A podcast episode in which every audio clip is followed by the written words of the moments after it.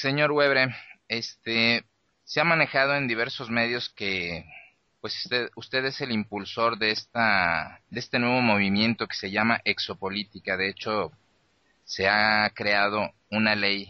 ¿A qué se refiere la, la exopolítica? Bueno, mire, este la exopolítica eh, eh, se, se, se, refiere eh, a la ciencia de las relaciones entre civilizaciones inteligentes en el multiverso. O sea, la exopolítica no es la ufología. La ufología es uno de los 14 o 15 eh, bases de data que usa eh, la exopolítica en estudiar las relaciones entre civilizaciones inteligentes en el multiverso. Y ya sabemos por diferentes tipos de testimonio, eh, de testigos directos, de eh, testigos que han estado en programas de gobierno secreto, por fotografías, eh, por datos de radar, etcétera, que tenemos eh, una tipología de eh, civilizaciones inteligentes en el multiverso. Tenemos y, y que esa tipología se basa en las dimensiones, o sea, las mismas civilizaciones inteligentes dicen que ellos se basan en dimensiones. Eh, por ejemplo, eh, cuando hay eh, una persona que es contactado por civilizaciones inteligentes eh, como Antonio Ursi de Italia, ellos le dicen, nosotros somos de la quinta dimensión o de la sexta dimensión o de la cuarta dimensión. Entonces, nosotros podemos este, eh, desarrollar una tipología nueva de las civilizaciones inteligentes en el multiverso. Y esto fue una labor que yo desarrollé a pedido de, de eh, el impreso uh, de la Universidad de Oxford en, en, Inglaterra, que es una división de la, la Universidad de Oxford. Eh, si vamos a ver, en, principio tenemos eh, prueba que hay civilizaciones inteligentes en la tercera dimensión de nuestro sistema solar. Ya sabemos que hay dos civilizaciones inteligentes por lo menos en la tercera dimensión en nuestro sistema solar. Uno es acá en la Tierra, que somos nuestra civilización humana, y otra usando eh, la ley de evidencia, o sea, eh, no las pruebas de filosofía, de ontología, eh, que eso es una prueba bajo la, la, la, el sistema de prueba de filosofía de ontología. Es casi imposible para yo probar que yo existo, eh, sino bajo la ley de evidencia, que es lo que se usa en la corte, pues ya se sabe que uno puede, eh, a base de testigos y a base de documentos, fotografías, etcétera, uno puede eh, es establecer bajo la ley de evidencia ante un juez y ante un jurado que algo existe eh, como bajo la ley. Y, y, usando esas pruebas ya podemos probar que existe una civilización inteligente de la tercera dimensión que vive bajo la superficie eh, de nuestro vecino más cercano del planeta Marte. Eh, bueno, eh, también hay civilizaciones, hay, hay, civilizaciones este, que, que, que son de lo, de lo que llamamos el espacio, el, espacio profundo, que estas son eh, civilizaciones inteligentes que están basadas en la tercera dimensión, como nosotros, que es la dimensión del espacio y el tiempo, y que están en un planeta, en un sistema solar o, una, o en una estación de, de espacio en nuestra galaxia o en otra galaxia o en otro lugar en nuestro universo físico, en la tercera dimensión. También ya se sabe por pruebas de, de, de, fotografías que ya tenemos que hay civilizaciones hiperdimensionales y estas son civilizaciones inteligentes que están basadas en dimensiones o universos paralelos a nuestra tercera dimensión y que pueden usar un transporte avanzado cuando entran a nuestra dimensión o nuestro universo. Y esto es lo muchos de los eh, que llamamos popularmente los ovnis, eh, los ovnis auténticos que no son naves eh, ocultos humanos, ¿no? Eh, son ovnis hiperdimensionales de civilizaciones hiperdimensionales. Entonces, por, por otra parte, tenemos eh, las autoridades de gobernanza de las civilizaciones inteligentes eh, que ya las hemos localizada usando una metodología cien, cien, científica. Y esto es porque decimos que la exopolítica es una ciencia una ciencia como la antropología, como la ciencia política, pues tiene su, su, su base de data y tiene su propia metodología, pero no se debería de confundir con la ufología. La ufología es meramente una de las muchas bases de data de la exopolítica. Correcto. Esta, ¿cómo podría ser entonces la comunicación con estos seres hiperdimensionales? O, o bien, ¿cómo es el contacto con, con los seres de la tercera dimensión de bajo la superficie de Marte? Bueno, esas son dos preguntas, eh, dos preguntas distintas distintas, ¿no? Y yo voy a, dar la respuesta a la segunda pregunta primero.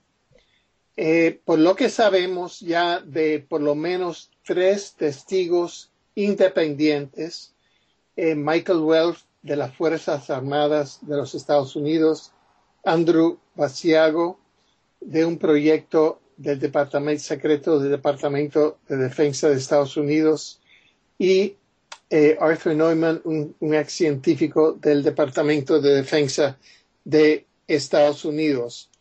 Este, eh, eh, desde hace por lo menos 40 años, la civilización marciana ha tenido una relación estratégica con la con la eh, con este, la autoridad aeroespacial de los Estados Unidos. Y en el año en, el año 1971 el señor Andrew, Andrew Basiago junto con su padre eh, tuvo un meeting en, en eh, New Jersey en una base eh, militar con tres astronautas marcianos que estaban allá en una visita técnica eh, con, con, eh, este, con personal eh, del Departamento de Defensa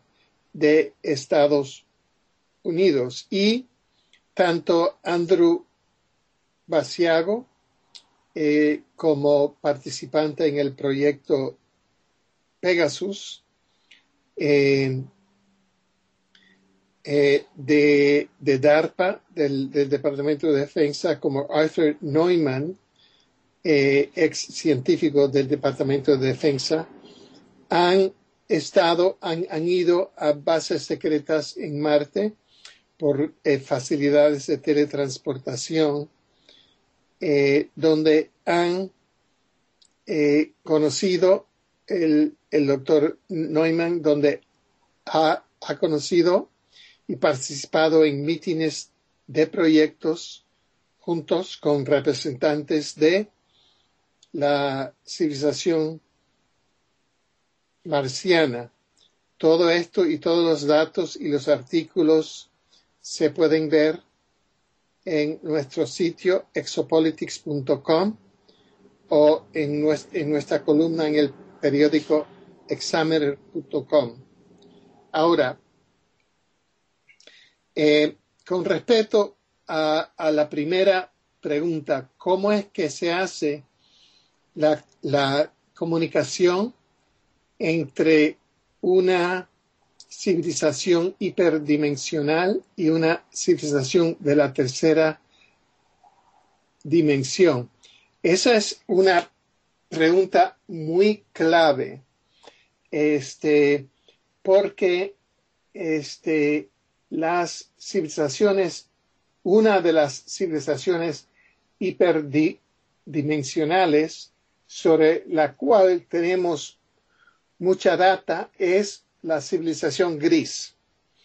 Y los grises eh, son una civilización hiperdimensional. Hay muchos tipos, hay muchos tipos de civilización gris, pero ellos eh, pueden eh, teletransportar a un humano, por ejemplo, desde, de, desde su cama o, o, desde su auto o desde su casa y pueden teletransportarlo a, a su nave, eh, donde lo hacen en masa, que lo llaman abducciones, aunque es un mal no, nombramiento porque bajo investigación se está logrando más y más que los humanos que se encuentran, entre comillas, abductados, resultan que ellos, antes de haber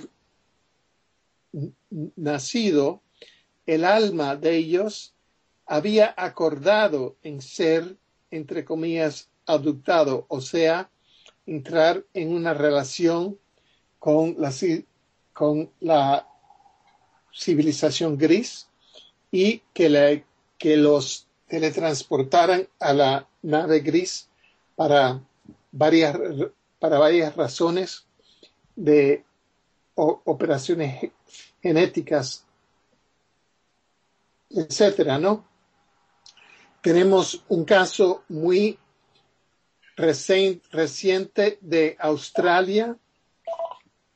Este, eh, eh, por eh, la investigadora Mary Rodwell, donde ella trabaja con una señora joven de más o menos 25 años, que es curandera, o sea que ella cura con las manos. Y ella fue entrenada antes de nacer en una nave gris. Después nació y ahora ella eh, de vez en cuando va a la nave, la, la teletransportan a la nave para entrenarla y cuando vuelve a la tierra, ella da curamientos avanzados de, de manos y habla en una lengua musical extraterrestre y yo he visto videos de, de, esto, ¿no? Donde ella pone las, las, las manos de una manera muy avanzada sobre di, diferentes partes del, del cuerpo del paciente y los cura, pero según una medicina eh, orgánica avanzada de los extraterrestres grises. Y así los extraterrestres grises entrenan a lo que llaman esta tercera, tercera ola de índigos, de, de humanos jóvenes que tienen una genética y un aura más avanzado que nosotros y que están acá como la nueva humanidad para este, crear un mundo mejor juntamente con los extraterrestres. Correcto. Muy interesante el tema. Este, ¿cuáles serían las condiciones de entrada a la Tierra de, de, y los plazos que se les daría? Ya hablando de, de lo que se vendría siendo como una especie de aduana o permisos de, de, integrarse a la vida de los humanos. Pero mire, esa es una, esa es una pregunta clave tam, tam, también, porque ahora estamos eh, en una posición de que de lo que llamamos guerra fría y guerra caliente entre las autoridades y la, y la economía de guerra permanente de, de la Tierra y este, lo que podríamos decir es la, es la, la gobernanza y la mayoría de las civilizaciones extraterrestres inteligentes de nuestra galaxia. O sea que todavía las autoridades de nuestra Tierra se están negando a dar paso a que nuestra civilización abiertamente se dé a los beneficios. Y ya justamente hasta de, desde los años 50, con Dwight Eisenhower, ya vinieron este, los extraterrestres nórdicos y dijeron que iban a traer tecnología buena para hacer a la tierra como un paraíso y lo único que tenía que hacer los Estados Unidos y, los, y, y todos los otros países eran negarse de las armas nucleares, pero ellos se rehusaron y dijeron no, lo, los, eh, o sea, todos los, eh, to, todos los intereses militares, financieros, y, este, eh, políticos dijeron no, nosotros queremos este, las, armas, las armas nucleares. Entonces, de, de, desde los 50, con el panel Robertson de la, de la CIA, de la Agencia Central de Inteligencia de Estados Unidos, en 1953, dieron una regla que en la media, en el gobierno, en la ciencia, en la educación. No se puede hablar sobre extraterrestres, no se puede hablar sobre inteligencia, civilizaciones inteligentes, ovnis, sin ridiculizar, ridiculizarlo. Y, y, los que no hacen eso pierden su cargo o los, o los arruinan o los matan. Entonces, estamos en una situación ahora de guerra fría de Guerra Fría de más de 60 años y de embargo, y estamos en esta transición en que nosotros, los ciudadanos, nos, tenemos que renegar, nos tenemos que politizar y tenemos que abrirnos y decir no, tenemos unos derechos humanos bajo la Declaración de Derechos Humanos de las Naciones Unidas. Tenemos derechos a ser ciudadanos galácticos y de, estar en comunión con nuestros derechos de nuestros hermanos extraterrestres y con eso formar ese, la nueva ciudadanía exopolítica de la Tierra. Y eso es lo que está sucediendo en estos momentos que, que nos estamos acercando a 2012, cuando el agujero negro de nuestra galaxia, que los mayas llamaban Unabku, cuando a la singularidad, al centro del universo, que ahora comenzando en julio 17 y 18 ha comenzado a dar eh, unas olas de conciencia, conciencia unitaria, pues ya esta dualidad bajo la cual nos han podido gobernar con miedo, con la dualidad y con el conflicto, ya en el universo ya no funciona eso. Y eso es parte del el conocimiento de la exopolítica, que el humano ahora, el, el ser humano se va a autoliberar, autoliberar por su conciencia de las jerarquías ancianas que, que ya no funcionan en nuestra era. Correcto. Estos, estos este, seres interdimensionales eh, y de tercera dimensión, los visitantes del espacio, ellos, ¿desde cuándo están aquí entre nosotros? Mire, este, yo tengo entendido de muchos investigadores que que hay, nosotros vivimos en una e, e, ecología de inteligencia. Eh, eh, nosotros somos como un, como un jardín. Entonces, a nuestra civilización humana, eh, en sus varias etapas, ¿no? que, que ahora han habido muchas etapas,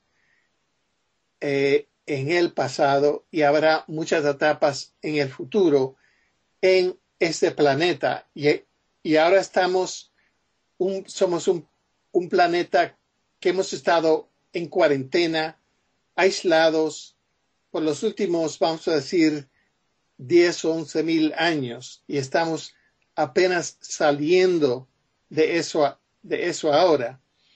Este, este, nosotros en, en, en verdad este, eh,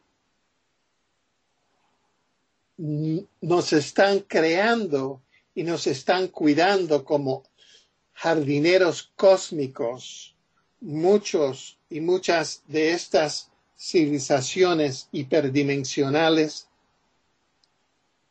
avanzadas si uno mira a la ADN, la ADN es un código universal, ¿no? Y, eso es algo que la ADN humana se encuentra por toda esta, esta galaxia. O sea, que la forma humana se, se encuentra en la galaxia y en, y en, y en muchas dimensiones aún tengo entendido en los, en los, en los eh, planetas donde ya son seres más de luz, son seres humanos pero más de luz, más avanzados evolucionalmente y en términos de los seres que somos acá. Y ellos, nosotros somos, vamos a decir, entrando ahora al jardín de niños, y esperando entrar al primer grado.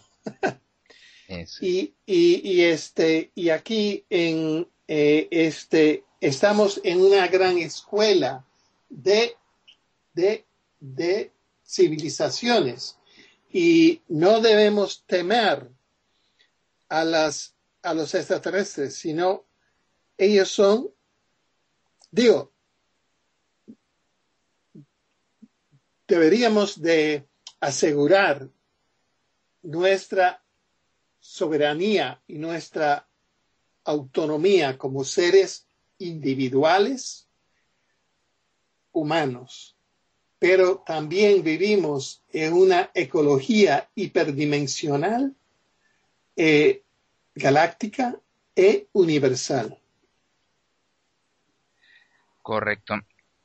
¿Qué se, qué se requiere para que esta, esta ley sea aceptada ya no digamos en Estados Unidos, sino a nivel mundial, porque vemos que en muchos de los países, incluyendo México, el fenómeno ovni, el fenómeno extraterrestre sigue muy censurado, aunque en algunos países se va abriendo la posibilidad de hablar de este tema por los organismos oficiales. Sí, este, estamos, eh, eh, este, de, estamos de veras ahora en un periodo de, de, transición. Y este, justamente en estos años se abre, porque se abre la conciencia de todos lados, del, porque eh, tanto el, la singularidad al centro del universo como la singularidad al centro de nuestra galaxia están dando una tremenda onda de conciencia unitaria, no, no, no dualística.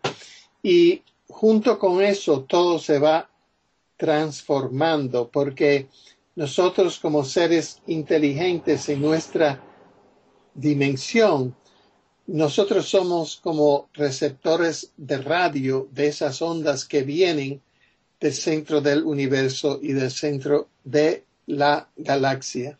Así que todos los humanos en ese planeta, no importa qué, qué, qué, cargo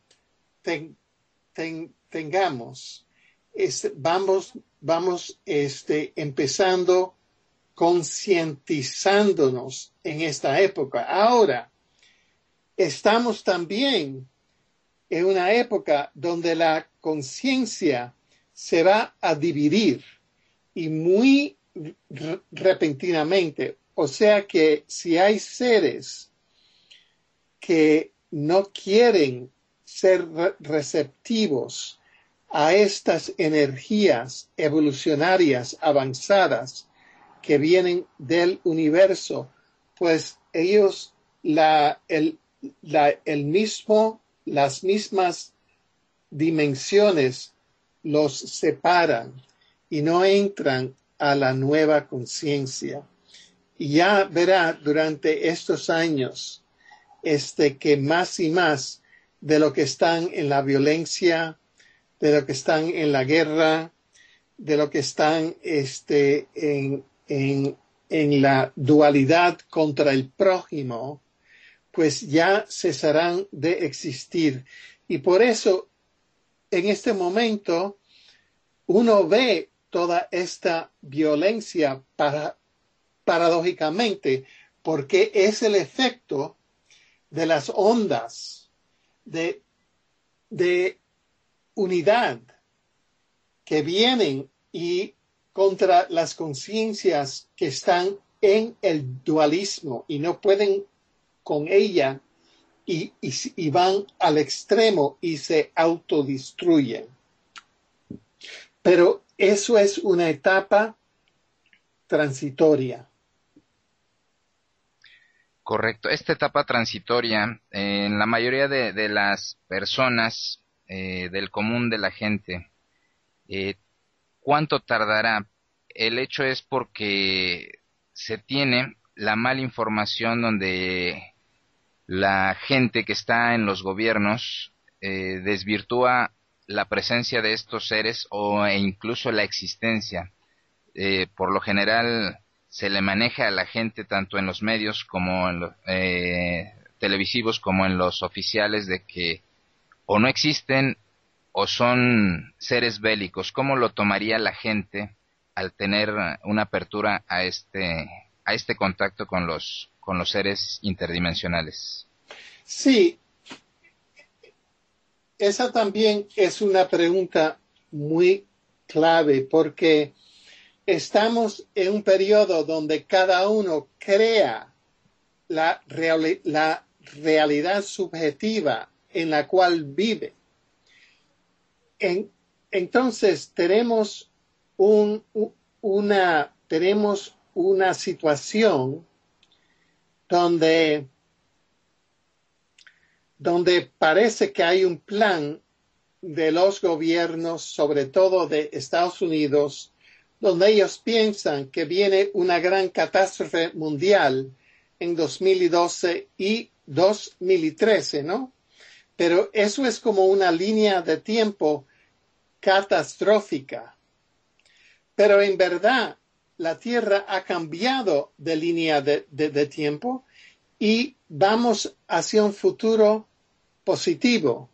Entonces, todo, todos lo que están, las élites, los financieros, los militares, eh, digo, lo, lo, lo, que, los que están tratando de crear un estado de guerra y de separación, este, están tratando de crear un mundo de violencia. Pero eso científicamente no es lo que está pasando. Y están y están dentro de una realidad de que esto va a pasar entre 2012 y 2013. Y en Noruega y en Estados Unidos han creado hasta ciudades debajo de la tierra para que entren millones de, de, de los ejércitos, más de 2.5 millones de la élite política y financiera de los Estados Unidos eh, bajo, la, bajo la tierra porque creen que se va a acabar todo en 2012 y 2013, pero eso no es cierto. Eh, o, o sea que están planificando bajo un error cósmico. Entonces, yo creo que en estos años 2010, 2011, 12, 13, ya para el, ya para el 14, es cuando vamos a tener lo que llamamos una limpieza cósmica interior, donde la limpieza es de actitudes interiores, o uno puede ponerse en conformidad con las olas de unidad que vienen del universo o uno se autodestruye en, en, miedo o en, otra cosa, ¿no? Y este, eh, esos años entre 2010 a 2014, yo diría, van a ser claves, pero para los que están enfocados en la singularidad al centro del universo, en la singularidad al centro de la galaxia, que los mayas lo llamaban una Q, y en esas ondas de conciencia de unidad, pues no hay problema porque estamos en un paraíso terrestre. Correcto. Y por último, una pregunta que se me hace bastante importante. El impacto económico y religioso, ¿cómo, cómo asimilará eh, los gobiernos el impacto económico y la población en general el impacto religioso? Sí, eso también son dos preguntas fuertes, ¿no? Y este, no es fácil dar una, una, una respuesta. Lo que dicen algunos expertos sobre el cambio de conciencia en el periodo 2010, 11, 12, 13 y y 2014 con respecto a la economía es, es esto, es que, es que la, es que la, la, las grandes estructuras de lo que llamamos dinero van a desestablecerse. Y, y, y lo que sale es una conciencia más universal, donde aparece menos importante el dinero y más importante el valor y la cooperación. Porque si miramos ahora, el, el dinero no es valor, el dinero es deuda, porque todo es deuda de los bancarios, de los Rothschild y los Rockefeller, dos familias, uno que está en Londres y Francia y otro que está en Estados Unidos, en New York. Ellos controlan todo el dinero del mundo por el Banco Federal de, de Reservas de Estados Unidos que fue fundado por una mentira en 1913. O sea que el dinero ahora es un modo de control, no un modo de valor de liberación. Y, y, va a haber una transformación en que en el futuro el dinero se, va a ver como una, como una utilidad pública, como electricidad o agua. O, si, o sea, si necesitas dinero, como necesitas agua o electricidad, pues vas y te dan dinero para que pongas tu fábrica o para que pongas que, vaya, qué sé yo, ¿no? Eh, vivimos ahora en, una, en un planeta artificial donde dos familias controlan todo el dinero y es propiedad de ellos. Y todo eso va, va a caer en los, en los próximos años porque es en contra de las olas de conciencia unitaria que vienen del centro del universo. Con respecto a las religiones, tenemos las mismas cosas. Mira a lo que a la de, de, estabilización que ya está, está sufriendo la Iglesia Católica. Pues el Papa ya no puede viajar porque lo consideran criminal, de, criminal de guerra, ¿no? Por, eh, porque ha estado ocultando una institución que se ha dedicado a abusar sexualmente a niños por muchos siglos. Y ya eso no se permite. Y ya él y sus arzobispos lo han puesto en, en juicio y lo han puesto en cárcel. Así que este, todo esto y todos estos mitos que han creado mitos eh, eh, detrás de eh, energías cósmicas y divinas y han creado este, instituciones como la Iglesia Católica y el Papa. El Papa se, se creó este, como un modo de institucionalizar el, el, emperador romano y al Papa es, estamos viendo un, una figura política que es el sucedor del emperador romano. No tiene nada que ver con la energía que trajo el Señor, eh, el, el, Señor Jesús. Y, y, este, creo que si viniera Jesús, él fuera el primer en decir eso, ¿no?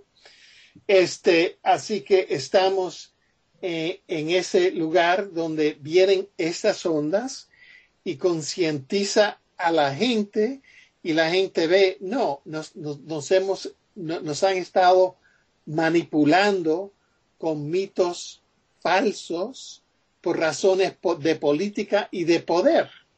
Y con unas instituciones que son corruptas, que ahora los están encarcelando. Digo, al propio Papa, que era nazi, y, y que ocultó al abuso de, de niños por, por décadas. Este, pues, eh, en una, y la iglesia en Estados Unidos ya está en bancarrota por, por esto mismo. Y eso es parte de, de la, del, de la, eh, este, de la destru, de la eh, eh, de todo el viejo orden de jerarquía. Ya en, en este nuevo mundo ya no hay jerarquía, no hay arriba y abajo, sino juntos, que es la nueva energía de lo que trae el centro del universo. Correcto. Señor Alfred Weber, pues ha sido, ha sido un placer eh, escuchar sus, sus opiniones, eh, aprender sobre este tema tan, tan delicado, ya que se nos ha manipulado de diferentes formas en, en los medios, e incluso tenemos la idea por ahí de que la educación está siendo encaminada a creer en lo que nuestros políticos deciden, pero bueno, eh, sería un honor para nosotros que en alguna otra ocasión nos volviera a ceder un poco de su tiempo y, continuar con algunos temas que quedan pendientes, que es mucho al respecto. Sí, sería un gran placer para mí y muchísimas gracias por haberme escuchado hoy. Al contrario, un agradecimiento del señor Alfred Weber desde Canadá.